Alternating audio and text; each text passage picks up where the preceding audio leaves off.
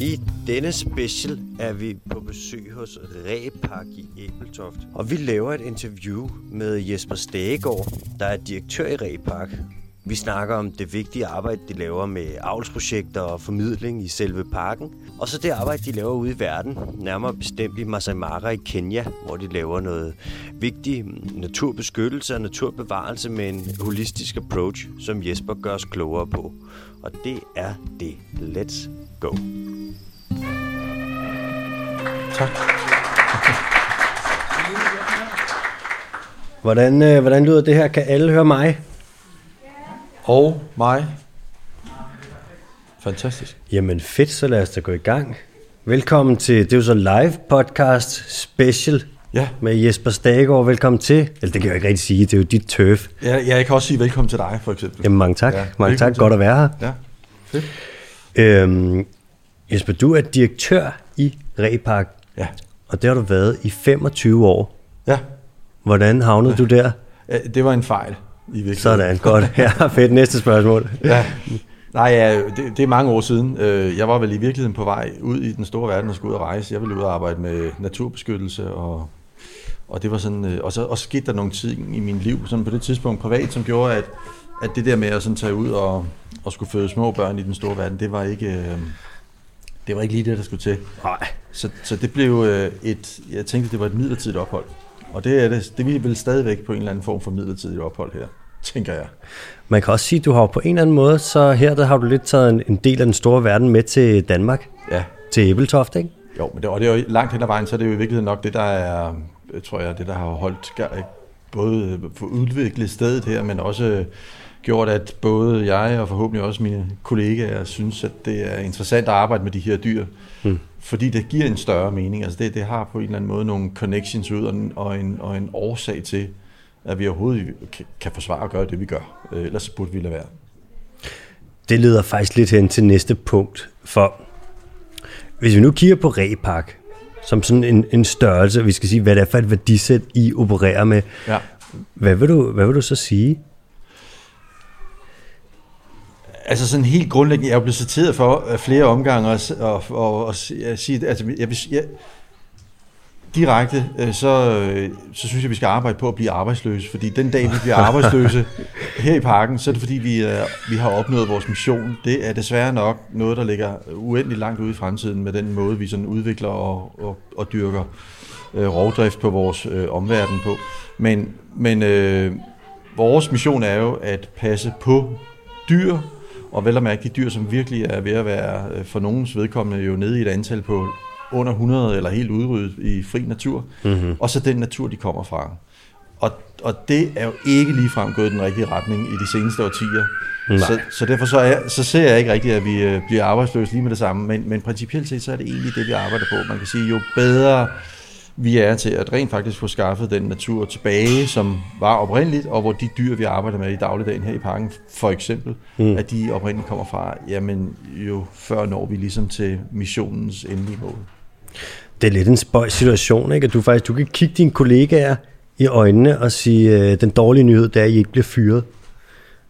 Det er jo en ret unik arbejdsplads på den måde, kan man sige. Ja, det kan man selvfølgelig sige, ja. Jeg sad lige, øh, jeg sad lige og researchede lidt. Så jeg Ja. læste lidt om Repark, og så faldt jeg over et interview, som du havde lavet, vist nok med TV2. Okay, Ja, og så sagde du, øh, du hader faktisk dyr i fangenskab, ja. og så er du direktør for en For dyrepark. Ja, det er rigtigt. Øh, det hænger jo selvfølgelig måske sådan heller ikke lige helt sammen. Og alligevel gør det det lidt på den måde, at øh, jeg, jeg, jeg synes jo, at hvis vi havde den perfekte verden, og der var plads til alle de der vilde dyr rundt omkring, så er vi jo nede i noget, der minder om et øh, hobbylandbrug. Ja. Øh, det her med at holde, Ja. at holde eksotiske dyr indespærret. Men, men når man som zoologisk have så i hvert fald slår sig op på og tager billetter, billetpriser for at lukke folk eller publikum indendørs, så synes jeg, at man gør det med et kæmpestort ansvar for dels at sørge for, at dyrene har det godt, at man har dygtige medarbejdere, som er uddannet til at arbejde med de her dyr, og ikke bare synes, de er søde, mm. men rent faktisk gør det, fordi de har professionel forstand på at have noget med det at gøre. Men, men derudover også har dyrene, fordi de indgår i en enten en formidlende fortælling omkring økosystemer eller øh, dele af et, øh, hvad kan man sige, et øh, en fødekæde eller øh, en naturtype, som er, er ved at forsvinde, og som vi skal passe på, og årsagerne til, hvorfor vi passer på det. Og det er selvfølgelig, det kan, det kan man sådan relativt let gøre øh, på et stykke papir. Øh, og vores sag her i parken er så bare, at vi skal ikke bare vi skal ikke bare snakke om det, vi skal også gøre det. Hvis vi har en mission, øh, så skal vi også efterleve den. Og så er vi også nødt til at være mindst lige så aktive derude i den virkelige verden, hvor for eksempel det sorte næsehorn eller geparden kommer fra.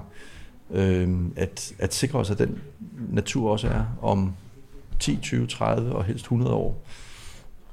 Det der, det, kom, det må vi ikke tage hul på endnu, for det kommer vi ind på. Det bliver det næste punkt. Ja.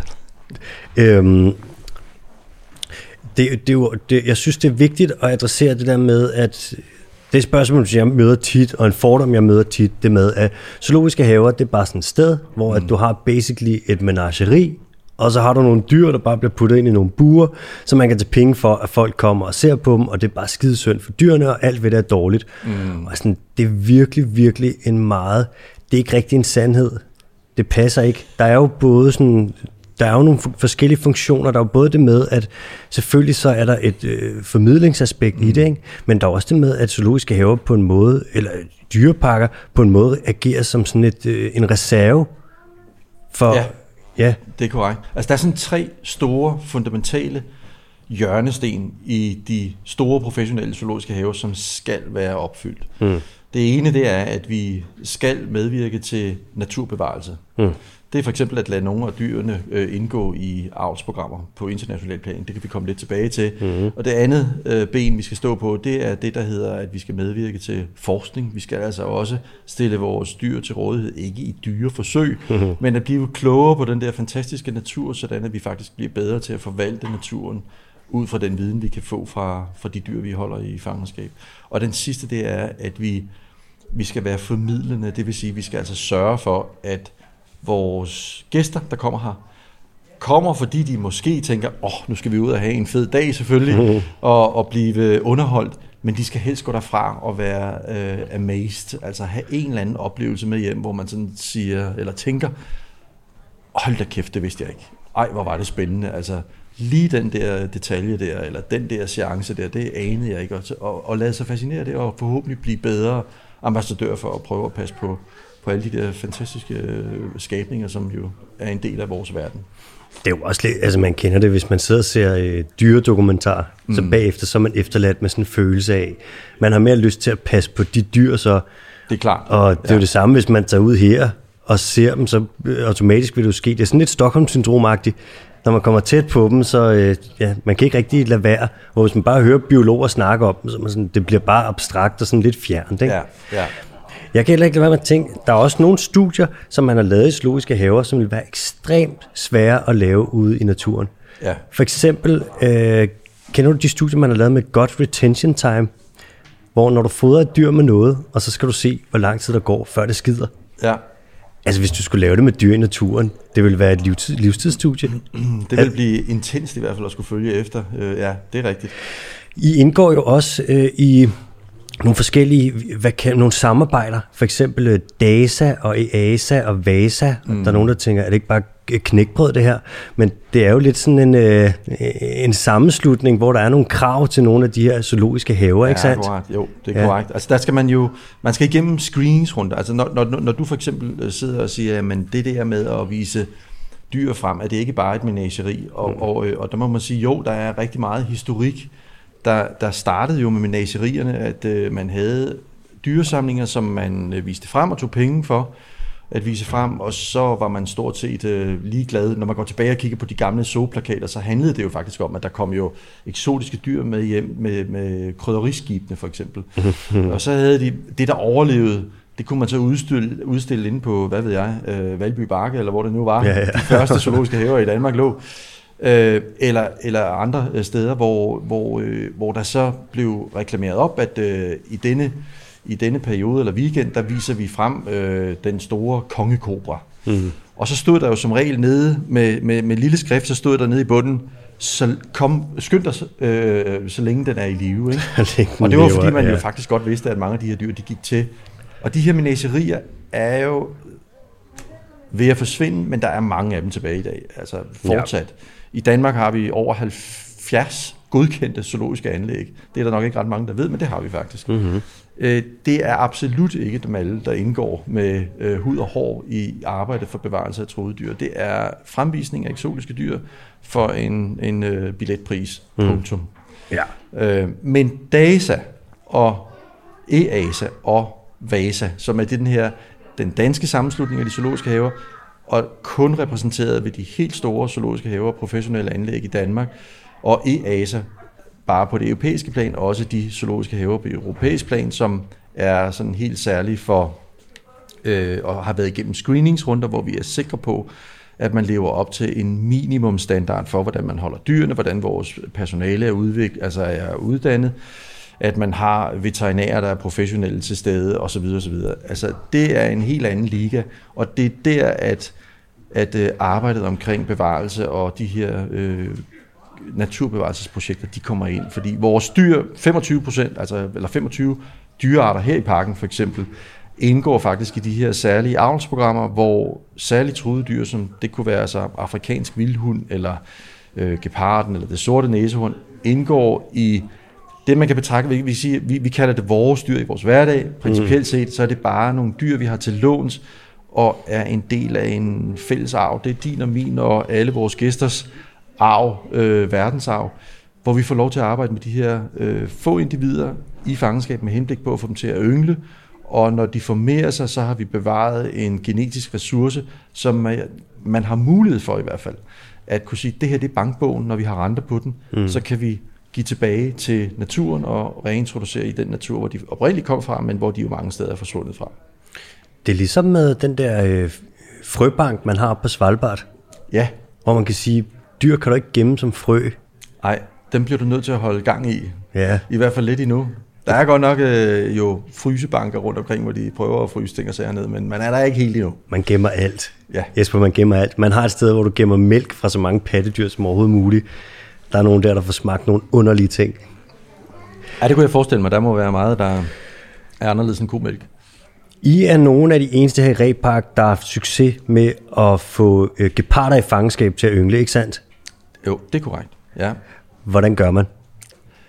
Ja, altså for det første, så, så, øh, så skal man have flere af dem. Det der med, at løver for eksempel, mm. øh, hvis man sammenligner det med det, det er jo et stort kattedyr, mm. øh, og hvor det næsten ikke kan undgås at få en løve til at formere sig, hvis man sætter en han sammen med en hund, så er det helt anderledes i gepardverden. Hvis du sætter en han gepard sammen med en hundgepard, så er du næsten sikker på, at det ikke lykkes. Mm. Og det har lidt at gøre med den måde, geparden lever på i den vilde natur. Og, og det vi egentlig gjorde her i parken, øh, da vi startede ud i sin tid, det var, at vi øh, tog udgangspunkt i gepardens færden i den vilde natur og sagde, at det er jo et solitært dyr. De lever ikke som et gruppedyr. Øh, og, og det betyder, at vi er nødt til at have flere anlæg og flere geparder, fordi det, der blandt andet er, er vigtigt øh, i gepardernes sådan paringsritualer, det er, at hunderne tager ikke bare en hvilken som helst han. De er ret kredsende i deres partnervalg. Mm. Og man skal ramme lige præcis, det, altså time det sådan, at det tidspunkt, hvor hun er i cyklus, og er villig til at lade sig få besøg af en han, der skal hun så præsenteres for en han, og, og han skal sådan også være sådan relativt pågående for at acceptere hende, eller, øh, eller blive accepteret af hende. Øh, og vi har mange historier i den retning. Vi har hundegeparter, som kun har vil have en bestemt handgepart, og selvom de er præsenteret for andre, så vil de ikke have dem. Og vi har lige sådan haft øh, meget, meget flotte handgeparter, men som har været sådan nogle kyllinger, så når de har fået en over snuden af den der fine hundgepart, så, så trækker han sig med det samme og løber afsted med halen under benene og siger, det er bare ikke lige det, jeg ja. havde forestillet mig. Så man er nødt til at have, vi har faktisk lavet sådan en form for Lovers Lane, hvor, øh, hvor hundgeparterne bliver præsenteret for potentielt flere handgeparter, og hvor vi så aflæser, eller nu siger jeg så fint vi, fordi det er jo virkelig vores dyrepasser, som i dagligdagen kender deres dyr fuldstændig ud og ind, og ved, at den der lille ting, hun gjorde anderledes, det er signal på, at øh, den der han er accepteret, eller han er absolut ikke accepteret. Altså er det sådan en lovers lane, hvor der lige er hankeparten lige skal over og gå forbi en gang? Ja, eller hun i virkeligheden har muligheden for at gå et sted, hvor hun måske kan præ- blive præsenteret for flere hanner og så pikker hun den han, hun eventuelt vil være interesseret i. Sådan kan det foregå. Det kan også foregå på andre måder. Øh, vi cirkulerer dem meget, altså hele tiden arbejder med, at at øh, hundgeparten for eksempel går i et anlæg, og så går hun og mærker sit territorie af, og så den næste dag der bliver hun flyttet til et nyt anlæg, som var, var hun på Masai Mara, øh, i, på den store savanne, ikke? og vandrer, jamen så mærker hun sit territorie af, og i, i den ene, det ene døgn, der er hun i den ene del af savannen, og i et andet døgn er hun i en ny del af savannen. Og så kommer hangeparten ind efterfølgende, og han finder så de her duftafmærkninger, og så territorieafmærker han også, og sådan cirkulerer vi hele tiden geparderne rundt, så de, så de i virkeligheden ikke ser hinanden, men de kan lugte, og de kan eventuelt også høre hinanden. Øh, og det er med til sådan at kickstarte de der øh, lidt kredsende gepardhunder en gang imellem. Det er jo, næsten, det er jo nærmest et datingprogram. Fuldstændig. Der er ingen forskel på det. Fedt. Så det det arbejde, I laver her i Repak, hvor det er både sådan, det er det formidlende, og det er sådan frem, det er hvad siger man, det er også et forskningsarbejde selvfølgelig, og det er mm. det med at have den her reserve- og avlsprogrammerne, hvor ja. man kan sige, det er jo ikke noget, I vil gøre, hvis ikke det var fordi, der var en biodiversitetskrise. Nej, det er fuldstændig korrekt. Altså rigtig mange af de her arter er jo blevet ophøjet fra at være arter, vi i virkeligheden bare har gået og haft en på, på observationslister, hvor man har fulgt med i, hvordan går det med den vilde bestand af, af arterne, og hvordan går det så med dem i fangenskab. Mm. Og på et eller andet tidspunkt, øh, og det sker sådan ret jævnligt nu, der bliver de opgraderet, de her arter. De bliver desværre sjældent nedgraderet. Ja øh, fra at være arter, vi sådan virkelig følger med i, til at det er arter, vi slet ikke øh, har ops på mere. Og så bliver de opgraderet til det, vi kalder EEP, altså European Endangered Species Program, eller projektarter. Øh, mm. Og det betyder, at der et eller andet sted i Europa sidder en meget, meget klog person, som kender samtlige individer i hele avlsprogrammet. Mm. Han øh, eller hun ved, hvor de stammer fra, hvad deres stamtavle er, og altså alt det her, man skal vide for at vide, hvor sunde og raske de er rent genetisk. Og så får vi en eller anden tilbagemelding. Øh, det vil sige, det kan godt være, at jeg synes, at øh, vi skulle sende et eller andet ned til Rikard i øh, Givskud, mm-hmm. men, men det, er ikke, det er ikke nødvendigvis det, stambogen siger det rigtige, så derfor så kan vi ikke bare gøre sådan noget. Vi får at vide fra stambogsføren, at den her han og den her hun skal vi forsøge at prøve at få til at parre os med, sin, med hinanden, fordi det vil give den genetisk bedste diversitet, så vi bevarer den der øh, meget diverse genpulje, vi prøver at, at, at holde sund og rask så vi har sunde og raske dyr til øh, den dag, vi måtte skulle stå i en situation, hvor vi skal sende tilbage. For eksempel som da Repark sendte sort næsehorn tilbage til, til Rwanda og genudsatte. Det, det er sådan det, der er hele gimmicken her. Hvordan gik det så med at sende et, øh, et sort næsehorn tilbage? Jamen det gik jo for, for, for Mandela, som var en af i alt fem næsehorn, der røg tilbage til Rwanda til genudsætning af den her kæmpe store nationalpark, man har genskabt, der hedder øh, Akagera. Mm øh, der gik det rigtig, rigtig godt. Altså, øh, Mandela var ultimativt af de fem næsehorn, der blev sendt tilbage. Det kan vi så være meget, meget stolte over. Mm. Øh, men det gik faktisk fuldstændig formidabelt for ham. Han var ekstremt hurtig til at tilpasse sig i området, og det var han, tror vi, at, at, at den simple årsag, at han havde et helt anderledes øh, lavt stressniveau end mange af de andre, der blev sat ud i området, som var født i anderledes anlæg end det Mandela kom fra. Mandela mm. blev født på savannen heroppe og var en del af en større savanne med mange dyrearter, så han var vant til at se strus og giraffer og mm. antiloper af forskellige arter, øhm, og, og, og derfor var det ikke en stressfaktor for ham. Det var han vant til at se. Og det vi oplevede med mange af de andre, der kom fra anlæg, hvor de kun kendte til næsehorn, de havde ikke gået sammen med andre dyr, øh, de freakede jo fuldstændig over mm. alt, hvad der rørte sig, der ikke var et næsehorn. Mm-hmm. Så de brugte meget energi på at prøve at tilpasse sig øh, de her forhold og være nervøse. Og det, de i virkeligheden skulle bruge fokus på, jo havde vi håbet på, det var primært og alene at fokusere på at finde det browse, altså den føde primært fra blade, blade øh, buske og øh, træer, som de skulle æde i, i det her reservat, øh, uden at blive fodret, fordi det var jo ligesom hele ideen med det, det var, at de skulle væk fra at blive være afhængige af mennesker. Og der var Mandela bare kolossalt hurtig til at adoptere det her med at gå rundt og browse selv, og han tog faktisk en af hunderne med sig ret hurtigt efter udsætningen, og man fodrede dem jo i en periode i sådan nogle udsætningstegn, hvor man med, altså holdt øje med, at de havde det godt, og, mm. og var fit for fight og, og kunne sættes ud. Øh, men han trak afsted og blev faktisk meget hurtigt lidt afhængig, altså meget, meget lidt opsøgende på, på mennesker og de ranger, der holdt øje med dem. Og i dag ved vi, det kan vi så sige alt sådan øh, stillhed herude, det er ikke helt ude i pressen endnu, men at han er faktisk lige blevet far. For første gang øh, er han blevet far til en lille kalv, som øh, blev født her i sommer, og som jo er, sådan kan man sige, sløjfen på hele historien om, at øh, de zoologiske haver har faktisk en vigtig rolle, når man skal reintroducere øh, de her meget sjældne dyr efterhånden. Det sorte næsehorn er det ultimativt sjældneste næsehorn, vi har i Afrika tilbage. Mm. Og øh, Akagera Nationalparken blev fuldstændig øh, ryddet for dyr under den her generiske krig, der var i Rwanda i, i, i 80'erne. Mm-hmm. Så, så det, det spiller faktisk en stor rolle, at vi har de her reserver eller bankbøger, øh, vi kan tage fra og reintroducere i fri natur. Og det kan også lade sig gøre at få dem så vilde og velfungerende, at det faktisk gør, at de, at de begynder at reproducere sig selv derude. Der er også der er mange ting at have i mente i der. For det første, der er nogen, der nogle gange hører nogen sige, at hvis der er dyr, der uddør, så gør det ikke så meget, for hvis vi bare DNA for dyret, så kan man jo bare lave dem i et laboratorie, mm. og så udsætte dem. Ja. Og sådan, ja, det kan du godt, hvis du stinke dødsenshammerne rig, mand. Og hvis du vil bruge penge på naturbeskyttelse, men der mangler penge i naturbeskyttelse. Det kommer ikke til at ske. Nej. Og der er også nogen, der siger, zoologiske haver, man behøver dem jo ikke så. Man kan bare lave dyrene og sætte dem ud. Og sådan, hvor vil du gøre dem klar til at blive sat ud? Hvis du har et sted som her, hvor du har en savanne, hvor du faktisk kan vende et næsehorn til lidt at være et næsehorn, før du sætter det ud. Det er jo genialt, for dyr bliver også stresset.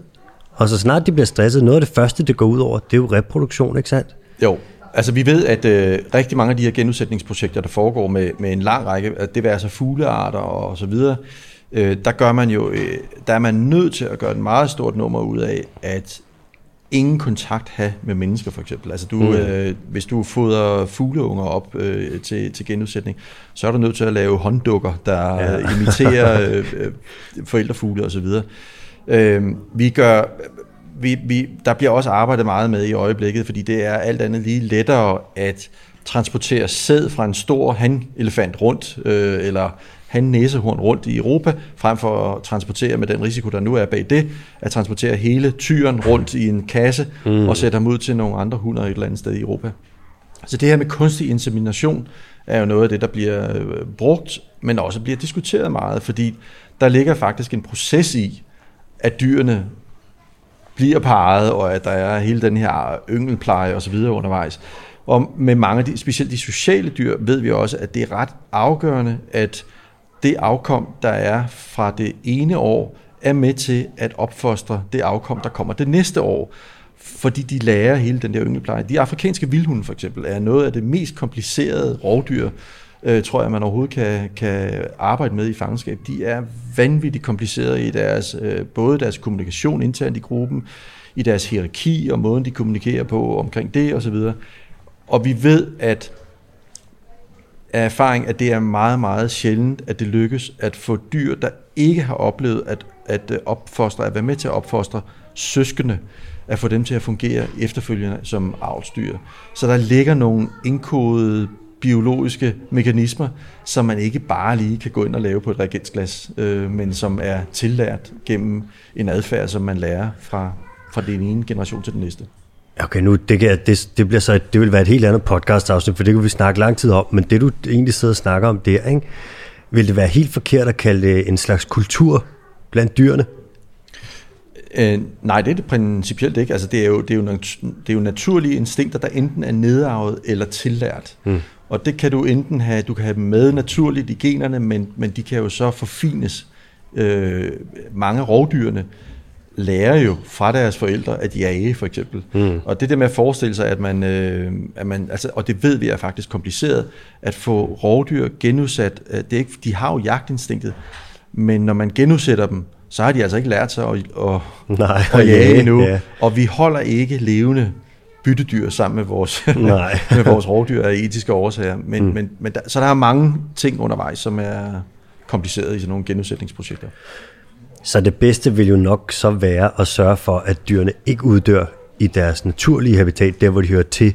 Ja. Og det leder jo så lidt hen til øh, næste punkt, hvor ja. hvis nu, og nu siger jeg lige noget, noget på latin her, ikke? Ja. Ex situ, in situ. Uha, det får du altså, øh, det får man dårlig karakter, uh. hvis det uh. skal i timen, det der Jesper. Ex situ, in situ. Ja. Hvad betyder de her to ting, og hvorfor er det relevant i forhold til repark? Det er de to hjørnesten, vi arbejder med her internt, når vi snakker dyr mm. øh, og naturbevarelse. Og, øh, og, og det ene in situ betyder, at man er i sine naturlige omgivelser. Mm. Så in situ arbejde for os, det er bevarelse af den natur, dyrene oprindeligt kommer fra, eller at man arbejder med øh, en, en, det at bevare naturtypen. Altså enten at man sørger for, at øh, for eksempel øh, som i Afrika, at øh, bevare næsehorn eller holde øje med dem ved at bruge ranger i, i, i in situ-arbejdet, eller, eller bare sikre sig, at der er et habitat, de faktisk kan leve i. Mm. Ex situ-arbejdet, det er så det arbejde, der foregår uden for dyrenes naturlige øh, omgivelser. Og for eksempel det er så, her? Det er så det, der foregår her på stedet, ja. ja. Hvor man simpelthen siger, jamen, øh, Geparderne er her på stedet, fordi de skal yngle og øh, fortælle en historie og formidle mm. omkring dem, men det er også for at have en, øh, en genetisk reserve stående. Og for, for nogle år siden, der var det sådan noget, vi grinede lidt af måske, øh, og når man gik rundt og holdt foredrag omkring det her med at sige, at det her, det var, det var en vigtig del af arbejdet, jamen så, øh, så, så blev man jo tit mødt med den der, ja, og hvornår sker det så lige? øh, faktum er bare, at da vi startede ud med her i parken for eksempel at arbejde med geparder for øh, små 20 år siden, jamen der havde vi en, en gepardbestand på verdensplan, der talte omkring 14.000 geparder dengang. Mm. I dag er vi på en god heldig dag nede på under 7.000 geparder øh, ja. på verdensplan. Og den asiatiske gepard diskuterer man i øjeblikket, er den i virkeligheden uddød? Altså vi havde både en bestand af asiatiske geparder, og så havde vi den afrikanske gepard. Det er to mm. forskellige arter. Øhm, og det går bare super stærkt den forkerte vej. Så, så der, jeg er slet ikke i tvivl om, at det her, de her store parker rundt omkring, som kan deres kram og, og er professionelle omkring det, de bliver en slags Noras ark øh, til både det ene og det andet, men vi skal så også bare sørge for at gear maskinerne til, at man så også tager den der aktive deltagelse rundt omkring. Det er også bare med at gemme de der lommer ude i naturen, hvor hvis der er en bestand, der er stor nok til, at den kan udvide sig og vokse, så vil den jo gøre det hvis, at den, hvis ligesom, den har muligheden for det. Hvis ja. den får lov, det kan man sige, det er jo ja. en fordel, når man arbejder med øh, naturgenopretning, at det er fandme svært at holde naturen tilbage. Altså, vi gør os umage, kan man sige, men det er ret svært. Ja, det er det. Altså, og, det, og det er jo langt det letteste. Det er jo i virkeligheden meget lettere at bevare lommer og, mm. og, og sørge for, at det kører sig selv, end det ja. er at skal have alle de her øh, fiksfakserier, vi laver for at få, få tingene til at ske i, i fangenskab. Ja, det er besværligt, og det er dyrt. Ja, fuldstændig godt. Hvis vi lige kigger på Afrika, og mm. der hvor I så laver en del arbejde, ja. så er det så primært i det her sted, som hedder Masai Mara. Ja. Hvad er det for et sted, Jesper? Masai Mara er det sted i verden, hvor vi har en af verdens højeste biomasse koncentrationer. Okay. Når vi snakker biomasse, så er det jo altså kød og blod. Ja. Øh, altså det, det er det sted i verden, hvor øh, man har mest opkoncentration af, af levende dyr. Øhm, og det vil at mærke, øh, på trods af, at man har et, det er et enormt område, og i virkeligheden er det et kompleks. Vi har i den øh, glædelige situation i Kenya, at man ikke har hegn i, i sådan øh, vidt udstrakt forstand, ligesom man kender det fra for eksempel øh, Sydafrika. Sydafrika. Ja. Ja. Sydafrika er jo i virkeligheden kæmpe store national, altså ikke nationalparker, safariparker i dag, mm. med sådan det, vi betragter som metapopulationer, så sådan små ø-populationer, hvor man er nødt til at sørge for at trække en han fra det ene areal til det andet areal med, med jævne mellemrum, for sådan ligesom at få genetikken til at spille. Og, og spille ja. ja. Men alt er delt op i hegn og veje osv. Ja. I, I Kenya og i Masai er der ingen hegn. Så dyrene har fri vandringsfrihed. Og det har de vel at mærke i et område, der strækker sig ned fra Tanzania i Serengeti og hele vejen op over grænsen. Det er sådan en imaginær grænse på et stykke papir, som du og jeg kan sidde og kigge på. Dyrene ja. aner det ikke. Nej, det ved det Så på et eller andet tidspunkt krydser de grænsen fra Tanzania op i Kenya, kommer ind i Masai Mara, som det hedder der. Øh, men det er et stort økokompleks, vi kalder det Mara Tanzania øh, eller Serengeti-komplekset. Mm. Og det er der, hvor den her fantastiske vandring, som faktisk er den sidste store vandring, man har tilbage i Afrika, der fandtes sådan tilbage i historisk tid store vandringer, hvor millioner af øh, antiloper vandrede, også i det sydlige Afrika. Øh, der skal vi bare 220 år tilbage, mm. hvor, hvor de også vandrede nord-syd dernede for at komme frem til øh, friske græsgange osv. Og det er det, der foregår i Masai Mara, og, og, og grunden til, at vi er der, det er, at Masai Mara er bare under ekstrem pres øh, og at under halvdelen af den jord, der er tilgængelig for dyrene, er privatejet og er ikke beskyttet på nogen måde, og er i kæmpe stor risiko for at ikke bare forsvinde, men forsvinder med stor hast i øjeblikket. Jeg tror, der er mange, der vil tænke, når, hvis de tænker på Afrika, så tænker de, mm. det meste af Afrika, selvfølgelig med undtagelse af Sahara og Kongo, det er bare sådan en stor øh, savanne, mand. Ja. Der er masser af plads, der er vilddyr over det hele. Du kan bare tage ned i safari. Det er bare Afrika. Det er svært ja. ikke at finde safari i Afrika. Altså, ja. der er giraffer ud over det hele, og elefanter. Altså, du er nem at finde. De store, du spotter i horisonten, og løver over alt. Og det, spil, det, er, det, det, det, er det vildt i Afrika. Ja. Men, og sådan var det jo også. Ja, men sådan altså, er det ikke rigtigt nu, vel? Nej, det er det ikke. Altså, vi skal jo ikke frygtelig mange år tilbage. Øh, der, der var der jo faktisk øh, altså flere hundrede tusind løver for eksempel. Ja, hvor mange er der nu? Øh, jamen, vi er på under 20.000 løver. Ja. Altså, øh, afrikansk løve er øh, virkelig i dyb krise. Mm. Øhm, I det område, vi arbejder i, i Masai Mara, det var højborgen for geparder. Vi har 20 tilbage ja. i området. Øhm, og det er ikke kun i vores, det er simpelthen i hele reservatet, så det er også det statslige øh, område. Så det går virkelig stærkt i den forkerte retning. Og det er en og alene, fordi sådan, en som, altså sådan nogen som dig og mig mm. eksisterer og formerer os i ekstrem hastighed og, og udnytter øh, jorden til andet end det, dyrene har brug for. Det er simpelthen et spørgsmål om, at øh, os mennesker, der bliver for mange af os, så vi begynder at fylde for meget. Ja, det gør vi. Det gør vi. Øhm, hvad er det for noget arbejde, I laver nede i Masai Mara her? Altså, de områder, vi arbejder i, de ligger uden for øh, nationalparken. Ja. Og, øh, og det gør vi, fordi det er privatejet ejendom, ja. ejet af de lokale, øh, som er massajer i det her område. Og massajerne har fået arealer tildelt under deres familienavn, og for hver familie er der altså så de her cirka 100 acres, som familien skal leve af. Det har man fået tildelt af regeringen på et eller andet tidspunkt, og det giver god fornuft, at der er privat ejendomsret. Det er fuldstændig ligesom i Danmark, mm. at man kan tilkøbe sig et, øh, et jordlod, og så skal man enten dyrke det, eller man bor på det. Det, der er problemet med den her, eller udfordringen med den her jord, det er, at den har øh, den har status af at være landbrugsland, det vil sige, at du må sælge den, du må dyrke den, du må udnytte den på alle mulige måder, for at øh, få en eller anden form for indkomst, der, gør, der gør, at man kan, man kan få sin familie til at overleve. Og, øh, og, hele projektet her går ud på, at i virkeligheden forsøge at, i stedet for at det er meget besværligt at leve sammen med med løver, øh, og det er det vidderligt, hvis man er kvægbunden, og, og Masaier er pastoralister, de er kvægbønder. Mm. De synes, det er skide irriterende at have løver i baghaven, når man, når man nu synes, at køer er noget af det bedste i verden. Ja.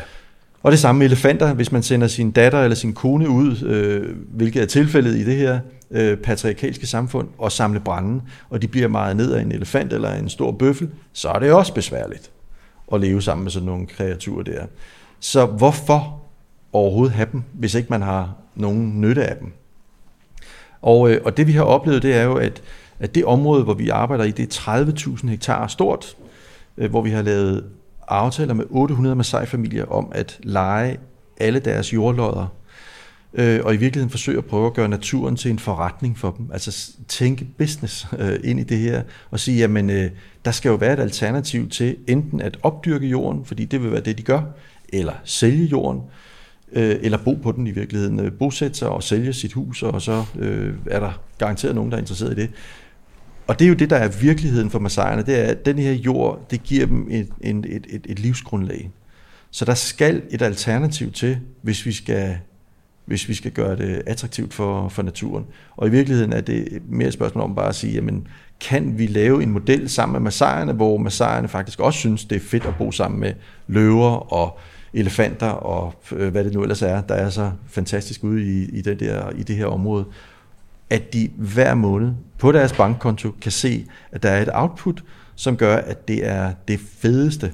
Jo flere elefanter der er, og jo flere løver der er, jo flere turister kommer der ind i området, og kan vi styre det på øh, økologiske camps, hvor vi faktisk øh, genererer øh, energi fra solen og sørger for at rense vores vand og sætte så lille et aftryk i området som overhovedet muligt og lade den økonomi komme den lokale befolkning til gode, så er det jo i virkeligheden at hjælpe dem med en, en forretningsmodel, som de ellers ikke havde haft en mulighed for at starte op. Men da deres primære fokus jo oprindeligt var i hvert fald, at de var kvæbønder, og det er de stadig, og det bliver vi nødt til at erkende, og derfor har en stor del af projektet her handler jo også om at anerkende, at vi arbejder med pastoralister, det er en stor del af deres kultur, det skal de blive ved med. Så de får lov til stadigvæk at have kør, men det skal være styret, så vi hele tiden sørger for, at området ikke bliver græsset ned, og at det er bæredygtigt, at der både er plads til elefanterne og alle de andre, som også spiser græs, ligesom køerne. Man kan sige sådan, i, i, den, det i gåser er nemme at gøre her. Ja. Det vil jo være at komme ind og så gøre det på den helt gammeldags måde. Ja, og altså sige, fjerne lokalbefolkningen. Jamen, ja. og hvis nu man gjorde det, hvad ville det så ske? Ja, alle, alle erfaringer viser jo, at den måde at drive naturbevarelse på er ekstra, altså den giver i hvert fald en virkelig en, en, en masse andre udfordringer, ja. fordi du får ikke den der lokal forankring og øh, ejerskab på projekterne, så de er oftest ikke særlig bæredygtige, sådan nogle projekter. De øh, bliver typisk ekstremt tunge, og man rører rundt i, fordi du er nødt til at have så meget sikkerhed på. Den, den Masai, der sælger sin jord, han får jo, det er jo ligesom at pisse i bukserne, altså, øh, han får en øjeblikkelig økonomisk indsprøjtning, ja. øh, men flytter han bare lige ud på den anden side af hegnet, så vil han formodentlig på et eller andet tidspunkt her inden for en kortere årrække stå i en situation, hvor han ikke har noget. Han har fået enten brugt pengene eller fået investeret dem forkert osv. Og det vil sige, at hans, hans interesse i eller behov for at begynde at gå på krybskytteri eller til, tilsnige sig adgang til et område med træer, fordi han skal bruge brænde osv., øh, den vil være meget større, og han vil ikke have en interesse i området mere, for han får ikke noget ud af det. Så han kan lige så godt bare stjæle det mm. og trække det ud. Og det, og det lyder som sådan, ja, men det er faktisk det, der sker. Altså, så hvis ikke du har det der engagement, hvor, de, hvor, hvor jeg kan sætte mig ned med, med vores massager i området og sige, hallo, øh, vi har jo en fælles forretning her. I har lige så stor interesse i, at der er attraktivt at komme for fototurister og se løver og opleve den der fantastiske natur, som, som, øh, som vi har. Mm-hmm. Så, så, øh, og, og, og, og, vi, og vi ser jo, det fungerer nu. Da vi startede i området her, der var det sådan noget med, at vi havde ikke løver i området. De, de, de var sådan på strejf igennem området, øh, som jagede vildt. Vi havde øh, nogle zebraer, der stod nogle gnuer øh, der, en gang imellem, men vi havde ikke store bøffelflokke, og vi havde ikke store eland-antilopeflokke, fordi de er ekstremt øh, øh, stresspåvirkelige og, og, og meget, meget sky. Og nu har vi en af Østafrikas tætteste bestandende løver, øh, og vi har kæmpe flokke af bøfler og eland-antiloper osv. Så det, så det hjælper jo det der med at få arrangeret tingene, hvor alle begynder at få en interesse og et ejerskab, og hvor vores lokale faktisk også i dag kommer og siger, hallo, nu foregår der noget nede i vores lille lokale landsby, fordi der er nogen, der har spurgt på, om der er elfenben til salg. Øhm, og så ved vi, at nu er der, nu er der nogle af the crooks inde, og så kan vi begynde at, at reagere på det. Det skulle også være lidt mærkeligt, hvis man kom ned, hvis vi kom ned som, ja, fra Vesten, og så kommer ned til et område i verden, der egentlig slet ikke rigtigt har noget med os at gøre, og så siger til dem, der bor der sådan, nu skal I til at skride, fordi nu skal vi, nu bestemmer vi her. Det er jo sådan, altså, det ser ikke så pænt ud, og det er der jo lidt en, en grund til, ikke? Jo, det, ja. det er sådan den gamle imperialistiske måde at tænke præcis, på i hvert fald. Ja. Præcis. Jeg kan ikke lade være med at tænke, hvis vi kigger på Costa Rica, ikke? Ja. så havde de jo den der fuldstændig katastrofale regnskovsfældning tilbage for, ja, indtil for 50 år siden, hvor vi så en af de højeste skovfældningsrater i hele verden. Ja. Øh, og det var så primært, at man fældede regnskov, fordi man ville lave oksekød. ja. ja. Og så var det så øh, Burger King, der faktisk købte 75% af alt det, der blev øh, oksekød, der blev lavet i Costa Rica. Mm. Det er jo sygt. Det er jo en burgerkæde, der næsten får fældet et helt land. Ja. Men så lavede de et skift på et tidspunkt, hvor at, øhm, de sagde, i stedet for, at øh, der er nogle bønder, der kan tjene penge på at fælde skov, mm. så giver vi dem penge for at lade være. Ja. Det, man kalder eco-schemes. Og øhm, så begyndte man at satse stort på økoturisme. Ja. Og man kan jo se, hvordan det går med Costa Rica nu. Ja, altså ja. økonomien i forhold til de andre mellemamerikanske lande er virkelig, virkelig god. Og det ser ud til at spille, og det er jo lidt det samme på en eller anden måde, øh, I gør her. Ja, altså det, øh, det der med at prøve at få noget forankring ud i, øh, altså at få forandring ud blandt lokalbefolkningen, fordi de kan se fordelen i det, det er simpelthen alfa og omega.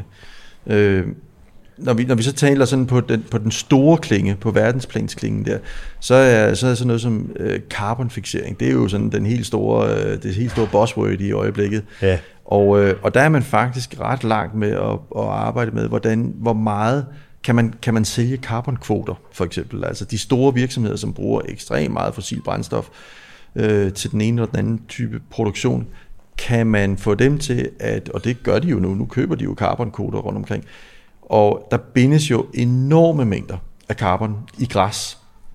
Og hvis man får det omregnet til en eller anden form for valuta, der gør, at det her, de her kroner og øre kan gå tilbage til rent faktisk at holde gang i den her græsproduktion, så det bliver ved med at, at foregå øh, år efter år, så er det jo en fed måde at prøve at få både det ene og det andet til at, at, at, at kalibrere eller balancere.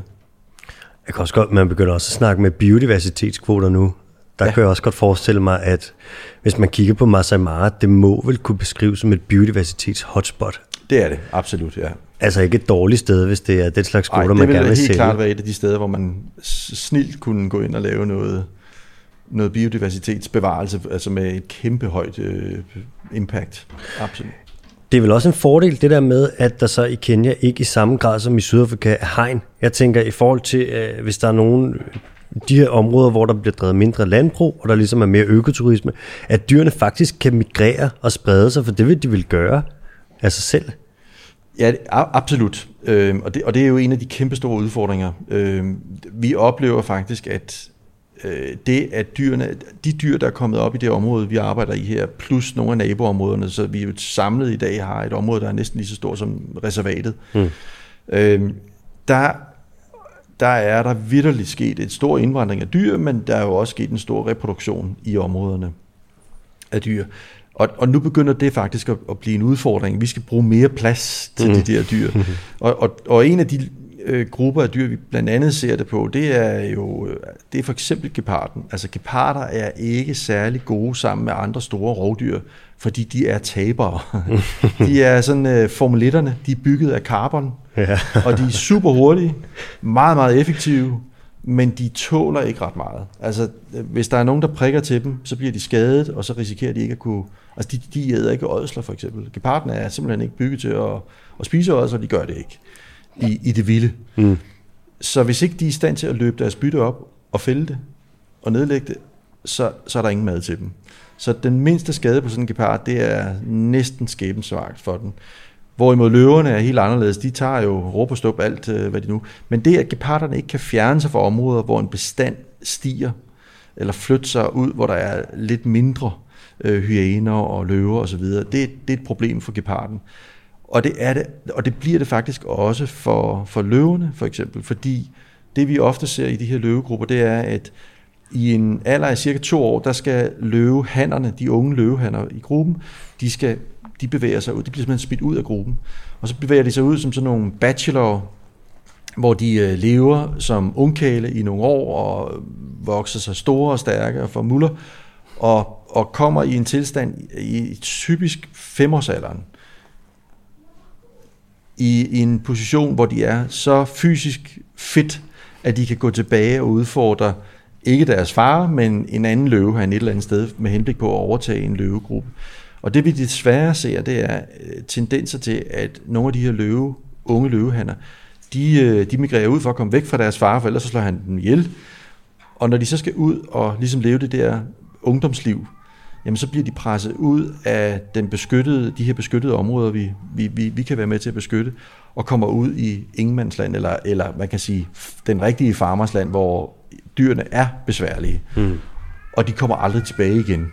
Og, og det betyder jo, at så begynder vi lige pludselig at se øh, potentielle, øh, hvad kan man sige, indavlsmuligheder, øh, hvor en, en gammel handløve øh, Øh, når at krydse tilbage ind over sine egne døtre, fordi de så bliver i den her gruppe og ikke bliver overtaget af andre handløver. Så, så der, der er brug for den der ekspansionsmulighed, hvis vi sådan skal have, have flere dyr ud i, i systemerne. Jeg tror, det er virkelig, virkelig godt og vigtigt, at det her det bliver gjort nu. For hvis nu, at de der dynamikker, der er i naturen, Altså alle de her dynamikker, for eksempel det med, at den gamle handløve skal ikke begynde at parse med sine egne døtre, mm. fordi der ikke er kommet en ny øh, ung han ind og har udfordret ham. jeg tror, det er virkelig vigtigt at handle på det, før at vi ser for eksempel sådan noget som indavl begynder at være mere prævalent. Ligesom også det med, at nu kan vi se, løven, den er jo så, den er troet, jeg ved ikke præcis, hvad for en IUCN-status er, om vi snakker VU eller EN, eller hvad vi kigger på her, Jesper, men inden den bliver endnu mere troet, der er det altså godt at slå til, mm. for det bliver kun dyrere, jo længere vi venter, og det bliver kun mere besværligt. Ja, og så, og så kan man sige, for altså, meget af det, vi snakker om her, er jo i virkeligheden, nu er det sådan nogle, nu snakker vi løve, og vi snakker elefant, og vi snakker næsehorn og sådan noget. Det er jo, det er jo sådan nogle meget markante, karismatiske dyr, som i virkeligheden bare er et symbol på et økosystem, der er ved at kollapse. Ja. Øhm, kan vi bevare de her dyr, så skal vi huske på, at det er jo et, det, så, så er det jo i virkeligheden, fordi vi bevarer en, et helt økosystem med en lang række forskellige arter. Altså tager vi bare Masai Mara, så er der jo over 500 forskellige fuglearter hvis vi kun kigger fugle, ikke? Shit, øh, der er som er afhængige 400 af det her Danmark, område. Ja, ja. Det, det er altså temmelig, øh, det er temmelig voldsomt. Det er mange, ja.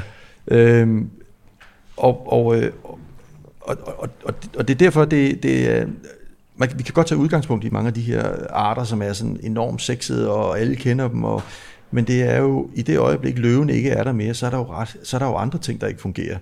Altså man får skubbet til hele balancen, så, så, så ja, det er fuldstændig korrekt.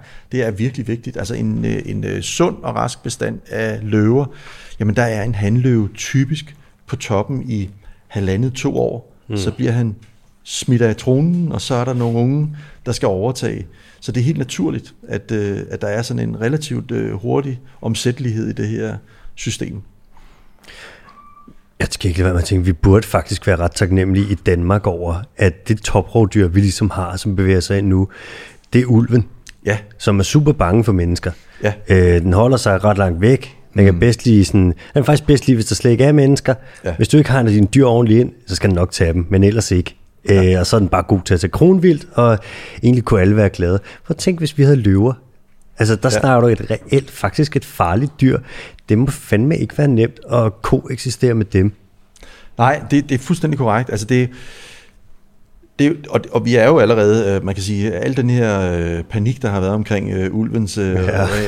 genindvandring i, i Danmark, er jo helt... Uh, skør. Det er jo, det er jo, ja, den er skør, men den er jo også, man bliver også nødt til at tage den alvorligt. Det er 200 år siden, vi er jo ikke vi er jo ikke vokset op med at, Nej, at skulle passe på, når vi går ud for en dør. Ja. Også? Og det vilde er, jeg, jeg tænkte faktisk på det en, en dag, hvor jeg, jeg sad med mine drenge i en, i en bil på en parkeringsplads en tidlig søndag morgen, og det er jeg sikker på, at der er også andre af jer, der har prøvet, og øh, skulle afsted øh, til noget fodbold med de her drenge. Og, øh, og øh, bum, bum, så kommer der to andre biler øh, med sådan nogle morgenhårs øh, forældre, der læser deres drenge af med sportstøj og så videre, og så kører vi ellers øh, gå hjælp med til den anden ende af landet, for at skal spille en eller anden fodboldskamp, fordi det, det er jo det, man gør. Øhm, der var ikke en eneste, for eksempel, af de der drenges forældre, der spurgte mig, har du overhovedet kørekort? Og hvor mange ulykker har du egentlig på samvittigheden? Altså, kan du overhovedet finde ud af at køre bil? Ja. og jeg må tilstå, jeg har heller ikke spurgt nogen om det samme, når jeg har sat mine børn ind i deres bil det er en kalkuleret risiko, jeg godt ved. Det er måske noget det, det, det farligste, jeg overhovedet kan gøre, det er at sætte mine børn ind i en bil og køre en tur med dem ud ja. i trafikken og blive nakket. Men vi, har, vi er opvokset med, at shit happens en gang imellem, og man skal selvfølgelig passe på, at man skal huske at bruge sikkerhedsselen og alt det andet, ikke også? Men det er bare røvfarligt. Chancen for at sammenligne med altså det her med at gå en tur i skoven og blive spist af en ulv, det er jo fuldstændig latterligt. Altså det, det tåler ingen sammenligning. Og jeg tænker tit på det, når jeg er i, Kenya, og vi arbejder dernede. Altså, der, der ser jeg femårige drenge, der går rundt med en pind, og så går de med 200 får eller geder ude på savannen. Det er en madpakke for løver, de går rundt med. ja, det er øh, og skal ja. prøve at fægte en løve fra, fra de der får. Ikke? Altså, det er deres kalkulerede risiko. Øh, og sker der noget? Ja, det gør der en gang imellem. Men, øh, men det, det er sådan, det er. Så det handler jo om, at man, at man lærer at leve med tingene ud fra, hvad er normalbilledet. Øh, der, hvor man er, og hvor man skal eksistere. Og en af de ting, nu, nu, nu lige fordi du nævner det her med, at det er, er det risikabelt at leve sammen med løver og leoparder, ja det er det.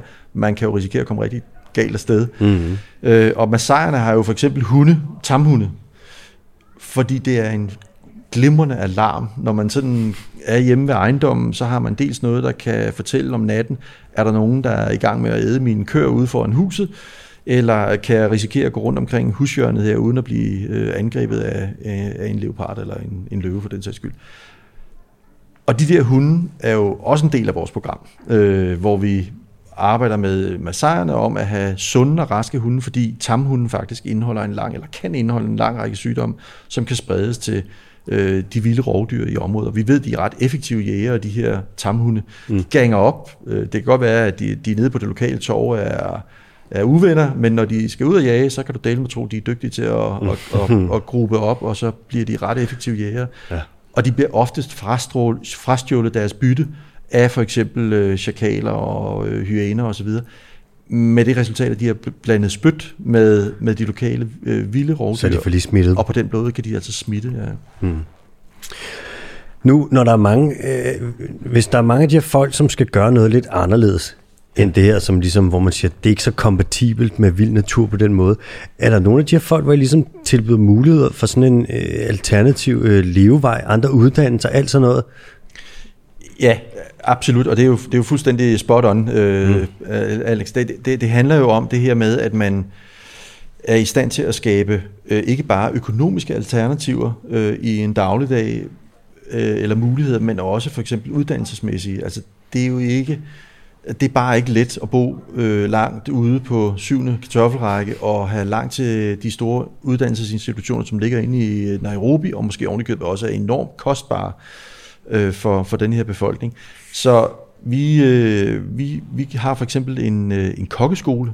En kokkeskole? En kokkeskole ude midt i Masai Mara, ude midt på savannen. Jamen selvfølgelig. Øh, som øh, har to klasser af hver 12 elever. Øh, I dag er det halvt af både piger og drenge, der går hos os.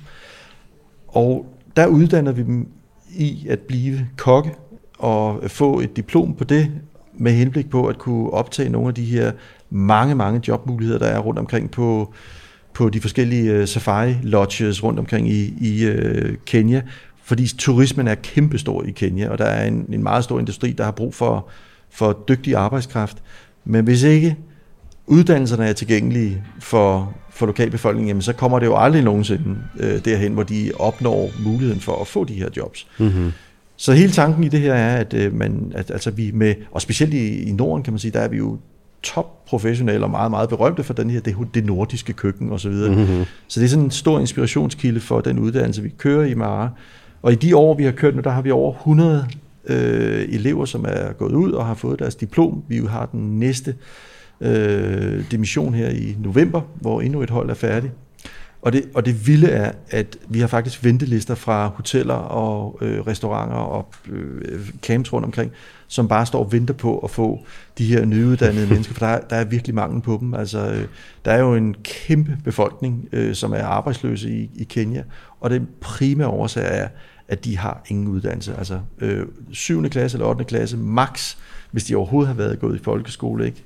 eller det, der svarer til folkeskole, og så har de ikke nogen uddannelse ovenpå. Så det, er, det, det betyder virkelig meget, og det betyder faktisk også noget at sidde sammen med sejrene i lokalområdet efterfølgende, og også når vi skal snakke antal køer, om det er rimeligt at have 200 eller 100 køer, fordi carrying capacity, altså det der er bæredygtigt område, måske er 100 køer per et eller andet enhed, øh, jordenhed. At øh, når, når Massaien så selvfølgelig, fordi det viser jo også, at han er prestigemæssigt en stor mand, hvis han har mange køer, mm-hmm. at sige til ham, prøv at høre, øh, en af årsagerne til, at øh, vi er i stand til at uddanne din søn eller datter, det er faktisk, at, øh, at, der, at du ikke har så mange køer, fordi det gør, at der er plads til elefanterne og, og løverne, og det er det, der gør, at vi kan få nogle turister ned og besøge det her fantastiske land, du, du har, og, øh, og, og, og den indtægt har du jo gavn af, så du behøver ikke de der køer. Så det giver en stemme i hverdagen, og ligesom også være med til at hjælpe familierne på den måde. Jeg håber, at det er sådan noget, og det tror også, det er, at det er noget, man kan tage det der, I gør med at vente på hovedet, så naturen ikke er noget, der er i vejen, men naturen det faktisk er noget, man kan tjene penge på. Øh, og at man ligesom kan ekstrapolere det lidt ud, og få det bredt ud, ikke? Jo, Altså, vi har man har jo, øh, i, i jagtindustrien har man jo prøvet det i mange år, ikke også? Altså, ja, som ja, sagt, klart, jamen, ja. det her med at være, hvis man virkelig har styr på sine dyr, og, og det vil sige, at man ved, hvem er de gamle trofæbærende dyr, og, og hvor lang tid er de tilbage, og hvornår topper de, mm. og man kan skyde dem væk, og man vil, at man kan sørge for, at de indtægtskilder, der er for den her jagt, tilfalder området og, og bevarelsen af området, jamen så er det faktisk også en meget, meget vigtig indtægtskilde for, for mange af de her områder. Og på samme måde er det jo med, med, med den her safari-industri, med fotosafari, mm-hmm. altså hvor jagt ikke er en, nødvendigvis en del af det, men at man kan, man kan bruge de midler øh, til at, at, at, at køre nogle af de her projekter, der skal til for ligesom at gøre det attraktivt for lokalbefolkningen. Det er jo ret interessant med det der storvildsjagt. Som udgangspunkt, så er der mange, der er imod det. Ja. Men hvis man tager det eksempel, vi snakker om før, med hvor du har en gammel løve, mm. gammel handløve, der så at sige har udtjent sin værnepligt, og hvis så der kommer en ny ung løve og erstatter ham, så han skal ikke give sine gener videre. Han skal ikke ligesom gøre så meget mere. Han skal faktisk ikke gøre så meget andet end at dø. Han skal bare vente på at dø. Ja. Og man kan sige, at hvis han dør, så er der flere ressourcer til de andre løver. Så på sin vis, så gør det faktisk ikke så meget at plukke ham ud. Og hvis man så kan lave boksen på det, mm. er sådan, ja, det kan da godt være, at der er en type, der lidt virker usympatisk, for man bare gerne at plukke en løve. Men sådan, ja, ja, ja. hvis han giver, hvad vil jeg, 600-700.000 for det, og så kan man ja. bruge det på naturbeskyttelse, ja fint mand, så få det hovedet ja, op men på det, og det er virkelig genialt. Altså for, for mange, mange år siden, der arbejdede jeg i en periode i et lille privat øh, game reserve i, i Sydafrika, og der havde vi sådan netop en, en ret god bestand af, af hvide næsehorn, og det ene af de her hvide næsehorn, en gammel hund faktisk, vi kaldte hende for Bighorn, for hun havde virkelig sådan et over en meter langt, øh, flot, flot, flot øh, horn. Ja. Øhm, og, øh, og hun var, øh, hun var nået den alder, hvor hun de seneste hun havde ikke cyklet, så hun var ikke blevet parret de seneste år, og de foregående år havde hun faktisk øh, mistet kalvene. Altså det, var, det havde været aborter og, mm. og, og dårlige, svage kalve. Så hun var absolut i sit efterår, ja. og havde svært ved at komme op om morgenen, når det var koldt øh, i det her område, hvilket det var. Mm. Så fungerede hun faktisk ikke særlig godt. Så kunne man godt se, at hun var gigtpladet og så videre. Og hun blev solgt, vi øh, fik en licens på hende, og hun blev solgt til en, og det, er ikke for, det skal ikke sådan, øh, det var faktisk bare en amerikaner, det kunne have været en hvilken som helst, det kunne have været en tjekke eller en dansker. Mm. Øhm, men han betalte 1 million dollar, det var satan ned med mange penge dengang. Han blev fløjet ind i Johannesburg, og så blev han hentet i helikopter i Johannesburg og blev fløjet ud til os. På, på, så fik han øh, lidt morning tea og, og blev sat ud i en bil og kørt ned til det der stakkels gamle dyr, som stod inde i noget busket skød den, taget nogle billeder, og så blev der lavet aftryk af hornet. Han fik ikke engang hornet med hjem, fordi det, det, det kan man ikke få med hjem. Så fik man sådan et cast, altså en afstøbning.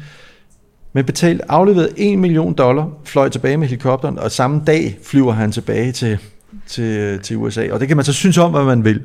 Det skal jeg ikke blande mig i. En lidt tam oplevelse, tænker jeg. Men, men de der penge der, det, det bragte dele med det der lille område meget, meget langt i mange år. Ikke? Ja, man kan sige, enten får du en dyrlæge ud og aflever dyret, og så giver du ja. dyrlægen, hvad vil jeg, et par tusind, ikke? Jo. Og ellers skal du lige lave, hvad er det, 6,5 millioner kroner på det. Ja.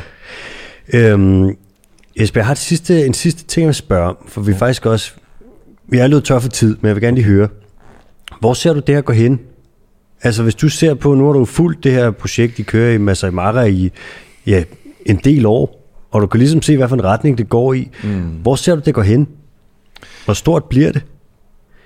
Altså, problemet bliver stort. Det er stort, og det mm. bliver stort. Ja.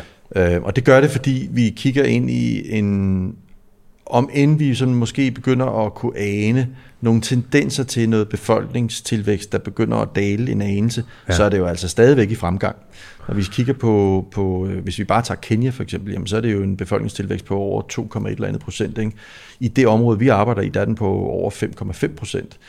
Øh, så der er stadigvæk fremgang. Den største øh, bombe, der ligger lige nu, det er nok, at øh, over 60% af befolkningen er under 24 år gamle. Shit, så, så det er jo bare sådan en tækkende bombe, der ligger og venter på, at, at når den kommer i yngledygtig alder, han altså, ja, så stikker det af. Så stikker det bare af, eller ja. kan i hvert fald risikere at gøre det. Det vi dog ser, det er, at jo mere uddannelse lokalbefolkningen får, altså jo bedre chance de får for at få et ordentligt job og brødføde deres familie, jo større bevidsthed er der også om, at de børn, de eventuelt bliver øh, forældre til, de skal også have en god uddannelse, og det koster bare penge, så derfor kan man ikke pludselig have 5, 8, 10 børn.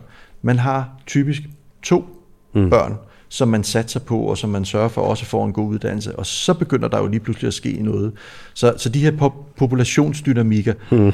øh, som, som selv de kloge mennesker begynder at sige på et eller andet tidspunkt nu her, så begynder vi nok at se nogle tendenser, hvor det begynder at knække. Mm. Øh, det, det håber jeg virkelig, fordi det, det er nødt til at ske øh, på den ene eller den anden måde.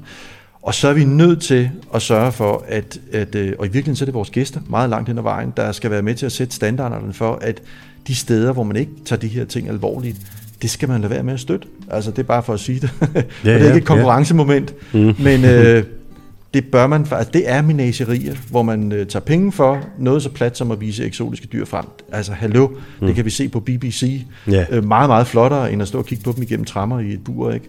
Så, så, så, så de her store zoologiske haver skal være med til at drive det jul sammen med vores gæster og sige, at vi har en vigtig mission, og, og det skal vi skulle tage alvorligt. Det er jo det er naturbeskyttelse, det her, Jesper, men du arbejder med mennesker. Ja, det er rigtigt. Altså, fordi det, det hele ligger jo gemt i, at øh, mennesker er involveret, øh, dybt involveret. Hvis ikke det var på grund af, at vi rendte rundt og lavede en, hel del forkerte ting og, og, prioriteringer, Ja. ja. jamen, så var vi ikke i, det, i den problemstilling. Altså, at, øh, så skulle der ikke være et re- repark, for eksempel. Øh, Så, så, så havde vi jo løst problemet. Præcis. Vi når ikke mere. Mm. Tak. Tak fordi du var med. Selv tak, Alice. Tak for besøget. Fedt, Velkommen.